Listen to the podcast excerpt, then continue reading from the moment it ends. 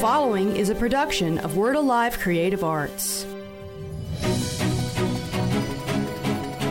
Welcome to the podcast of Word Alive International Outreach in Oxford, Alabama, an apostolic center for transformation and freedom. We pray today that you will be blessed and strengthened by this powerful message. So we don't get off on our theolo- theolo- theologically, our theology, because you know we're tracking with the biblical holidays. Let me go on record and say this is not a biblical holiday. Okay? But it is a great holiday. Just like Thanksgiving is not a biblical holiday, but it's a great holiday. We know that necessarily we don't know exactly when Jesus was born, but we are just thankful that he was born and that he came to us. And so, any day is a great day to celebrate this. And so, traditionally, we celebrate it December 25th, and I'm excited to get to celebrate the previous days before, beforehand with you today. I also like the idea of celebrating Hanukkah because Hanukkah is a biblical concept. And so tonight is the first night of Hanukkah. And so you say, well, what is Hanukkah about? Well, Hanukkah is when Israel uh, suffered destruction from the Syrian army, and their temple had been defiled, and uh, they had been ravished as a nation. And all of a sudden, by God's mercy, a few handful of Maccabees were able to overcome an entire army, gain their temple back, gain their nation back. The problem was they only had enough oil to light the lamp in the temple for one day but they used that little bit of oil in the midst of destruction. God shown great mercy and gave them eight days of oil out of one day's oil of provision. And it's known as a miracle or mercy in the midst of destruction. Today, we see Israel now in 2019 how God has supernaturally kept that nation in the midst of destruction. So, this is the time we celebrate that whatever destruction or difficulty or loss we may have gone through, God's mercy will shine bright even in the midst of what's going on in our lives. So, touch two or three people, tell them God's light's going to keep shining in your life. And so it's simply a time of thanksgiving and praise. And so I don't have a fancy, uh, uh, you know, Hanukkah candle that, that we light, but we just simply light a candle because it's all about light. And so we just simply every night try to light a candle and say some type of prayer of God, thank you. Thank you for your faithfulness. Thank you for your mercy. And just remind ourselves that the light continues to shine even in the midst of darkness that we may walk through. And so, if it's a great idea just to add that to your Christmas season of lighting a candle each night for these next eight nights and celebrate the fact that God's mercy is abundant on our lives. But on the lines of Christmas, I love the Christmas season. I love Christmas movies. I started watching them a couple weeks ago.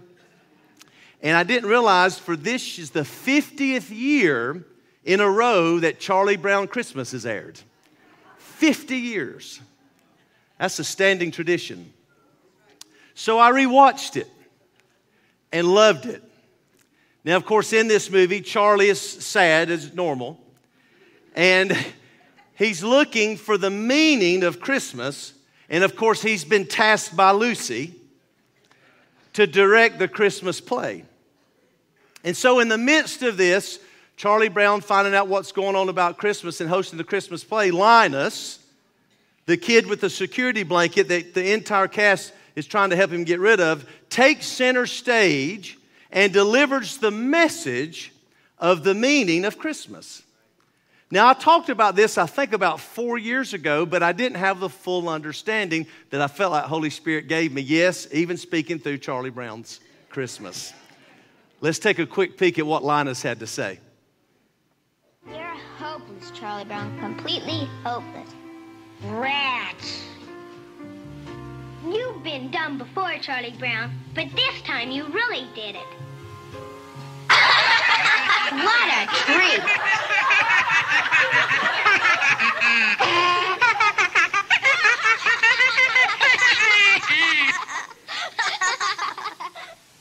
I guess you were right, Linus. I shouldn't have picked this little tree.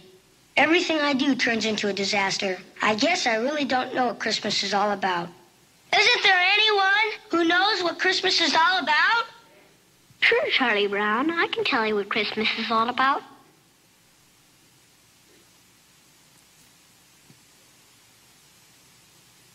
Lights, please.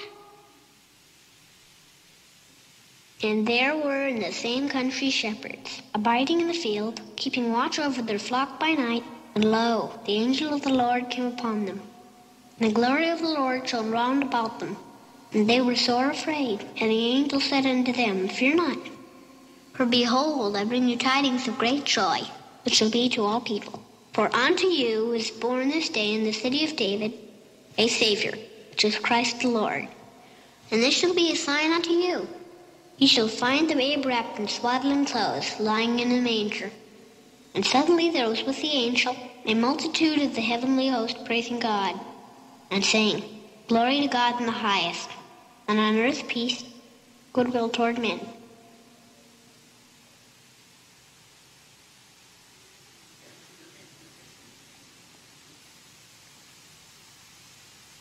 That's what Christmas is all about, Charlie Brown.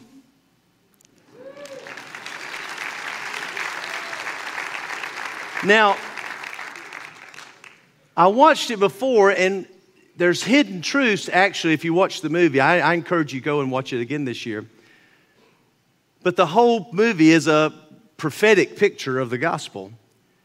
And what's interesting is if you, if you miss this, when Linus is saying, Fear not, is the first time he drops his security blanket.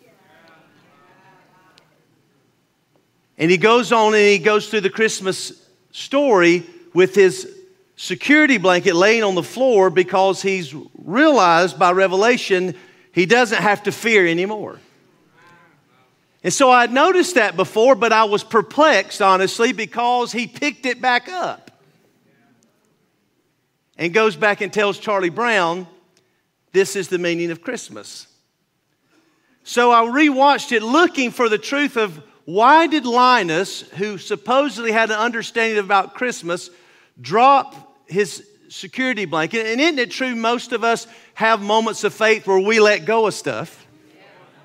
We let go of fear. We let go of insecurity. We let go of rejection. We let go of anger. We let go of addiction. We let go of sinful habits, but we're also prone to pick them back up. We have great moments of faith, but then we have great moments of lack of faith.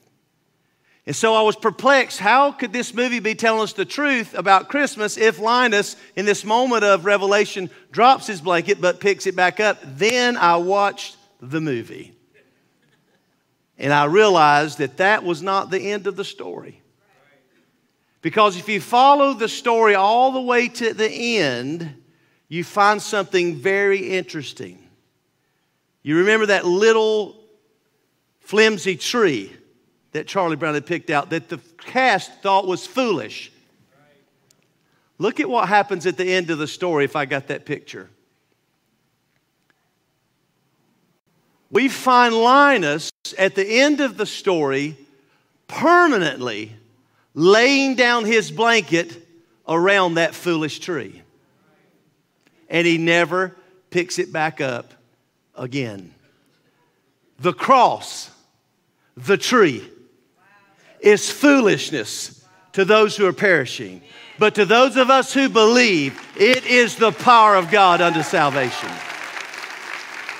And the cross is the only place that we can permanently lay down our burdens and lay down our addictions and lay down our trials and lay down our insecurities and fear and fully follow Christ.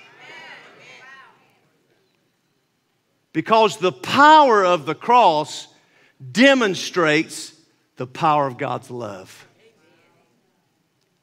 Let me just show you a process of understanding this. Romans 5 8 says, But God clearly shows and proves his own love for us by the fact that while we were still sinners, Christ died for us in the fact that while we were still sinners, God died for us is the fact that God demonstrates his love, Romans 5 6 says, in the fact that while we were without him, yet he died for us anyway. And so we realize we get a revelation of God's love and an understanding. 1 John 4 18 says this then, if we get an understanding of the cross, there is no fear in love.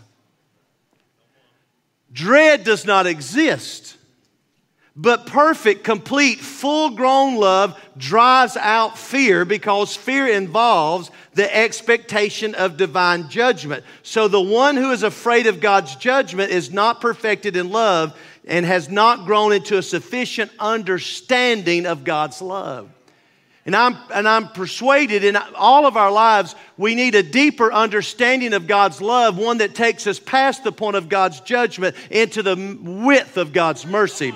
Because I've got good news the cross was not about Jesus satisfying the wrath of God, the cross was about Jesus demonstrating the love of God and the depth in which He would travel to make sure that you and I are assured of the love of God in our life. Just touch three people looking right now and tell them, God loves you. Now we say it and we pray it, but we need to experience it. Paul prayed that you and I would experience this love. Ephesians 3:18 and that you may come to know practically through personal experience the love of Christ, which far surpasses mere knowledge without experience, and that you may be filled up throughout your entire being to all the fullness of God, so that you may have the richest experience of God's presence in your lives, being completely filled and flooded with God Himself. I joined the prayer of the Apostle Paul this Christmas season and asked that we would all, in a new and fresh way, experience the depth, the height, the width, and to know the love of God that passes all understanding, no matter what you're going through or what you're facing, to know that God loves you in spite of yourself and anything or anybody else that's against us. And we're filled with the full fullness of God's love through experiencing it and then become convinced, persuaded.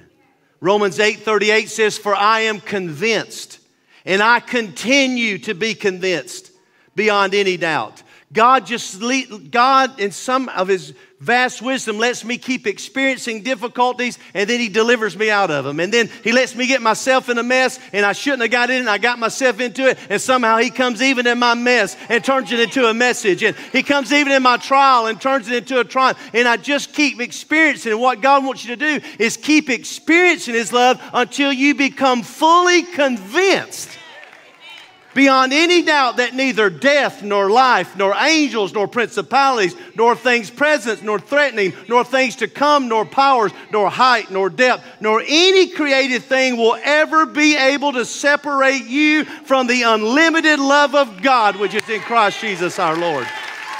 Touch two people, say, You can't separate me from it. God loves you, and there's nothing you can do about it. And when we experience God's love and become convinced of it, then we begin to live Romans 5 5. Then, when that happens, it says, when we become convinced, persuaded, then when that happens, we are able to hold our heads high no matter what happens and know that all is well. For we know how dearly God loves us, and we feel His warm love everywhere within us because God has given us the Holy Spirit to fill our hearts with His love.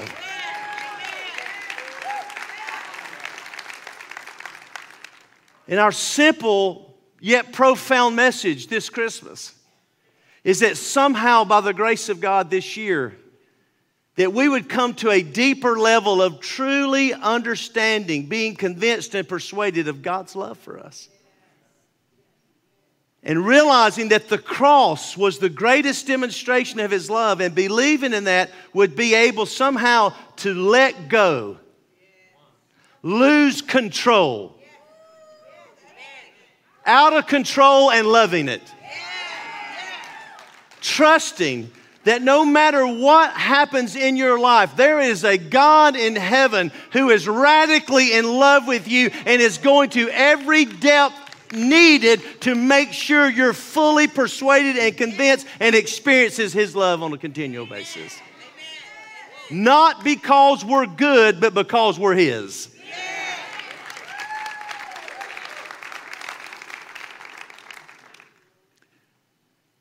I found the most amazing, staggering story that spoke so clearly to me this year about God's love.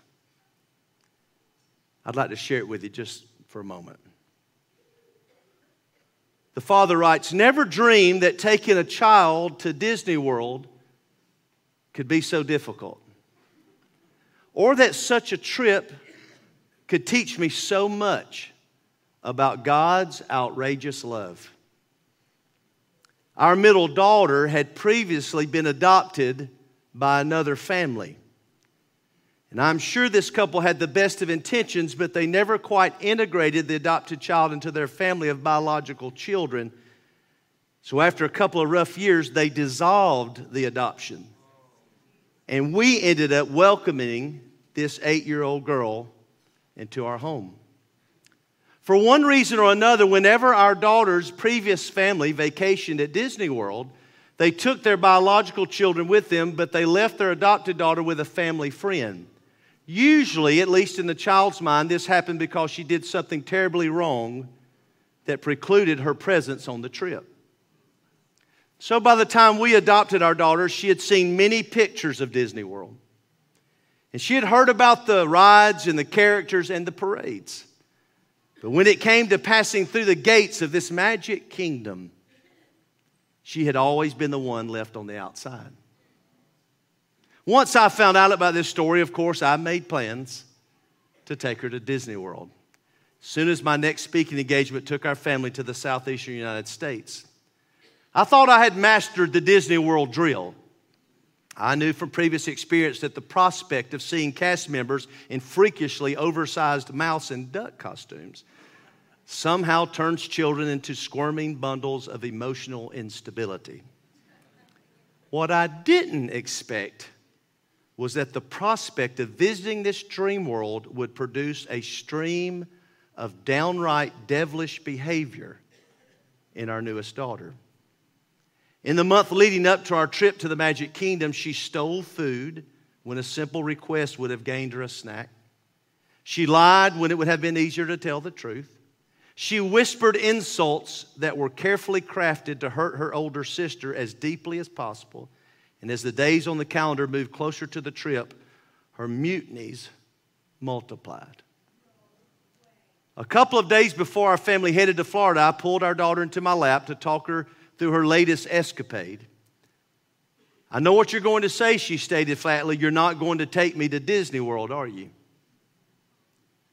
The thought hadn't actually crossed my mind, but her downward spiral suddenly started to make some sense. She knew she couldn't earn her way into the magic kingdom. She had tried and failed that test several times before. So she was living in a way that placed her as far as possible from the most magical place on earth. In retrospect, I'm embarrassed to admit that in that moment I was tempted to turn her fear to my own advantage. The easiest response would have been if you don't start behaving better, you're right, we won't take you. But by God's grace, I didn't. Instead, I asked her, Is this trip something we're doing as a family? She nodded, brown eyes wide and tear rimmed. Are you part of this family? She nodded again. Then you're going with us. Sure, there may be some consequences to help you remember what's right and what's wrong, but you're part of our family and we're not leaving you behind. Now, I'd like to say that her behaviors grew better after that moment. They didn't. Her choices pretty much spiraled out of control at every hotel and rest stop all the way to Lake Buena Vista, Florida. Still, we headed to Disney World. On the day we had promised, and it was a typical Disney day overpriced tickets, overpriced meals, lots of lines, mingled with just enough manufactured magic to consider maybe going again someday. In our hotel room that evening, a very different child emerged. She was exhausted, pensive, and a little weepy at times. But her month long facade of rebellion had faded. When bedtime rolled around, I prayed with her, held her, and asked, So, how was your first day at Disney World? She closed her eyes and snuggled down into her stuffed unicorn. After a few moments, she opened her eyes so ever slightly. Daddy, she said, I finally got to go to Disney World. But it wasn't because I was good, it's because I am yours.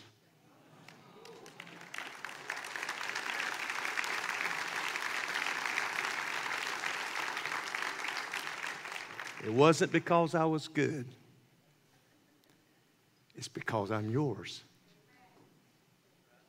That's the message of God's outrageous love for us. Outrageous love isn't a favor you can achieve by being good, it's the gift you receive by being God's. Outrageous love is God's goodness that comes looking for you when you have nothing but a middle finger flipped in the face of God to offer in return. It's a farmer paying a full day's wages to a crew of deadbeat day laborers with only a single hour punched on their time card. It's a man marrying an abandoned woman and then refusing to forsake his covenant with her when he finds out she's a prostitute. It's the insanity of a shepherd who puts 99 sheep at risk to rescue the single lamb that's just too stupid to stay with the flock. It's the love of a father who hands over his finest rings and robes to a young man who has squandered his entire inheritance on drunken binges with fair weathered friends. You see, folks, it's a one way love that calls me and you into his kingdom. Not because we've been good, but because God has chosen us and made us his own. And now he is chasing us to the ends of the earth to keep us as his children, and nothing in heaven or hell can stop him from accomplishing that purpose in our life. Would you stand up with me this morning? Our prayer simply this Christmas is that we would encounter the outrageous, embarrassing audacity of God's unconditional love for us. And that because we finally are convinced of it, we would be willing to lay down what we've been hanging on to. That we know doesn't keep us anyway. And so, whatever fear, whatever insecurity, whatever problem, whatever issue, whatever addiction, whatever sin, whatever bondage, whatever difficulty today, this Christmas season, we can leave it permanently at the foot of the cross and unashamedly take on the gift of God's righteousness and walk in unusual favor and blessings this season, not because we're good but because we got a revelation of whose we belong to. We are part of the family of God because of the cross of Jesus Christ. Can we give the Lord one more hand of praise this morning? This has been a presentation of Word Alive International Outreach, 122 Allendale Road, Oxford, Alabama. Reach us by phone at 256 831 5280 or at our website, wordalive.org. This has been a production of Word Alive Creative Arts.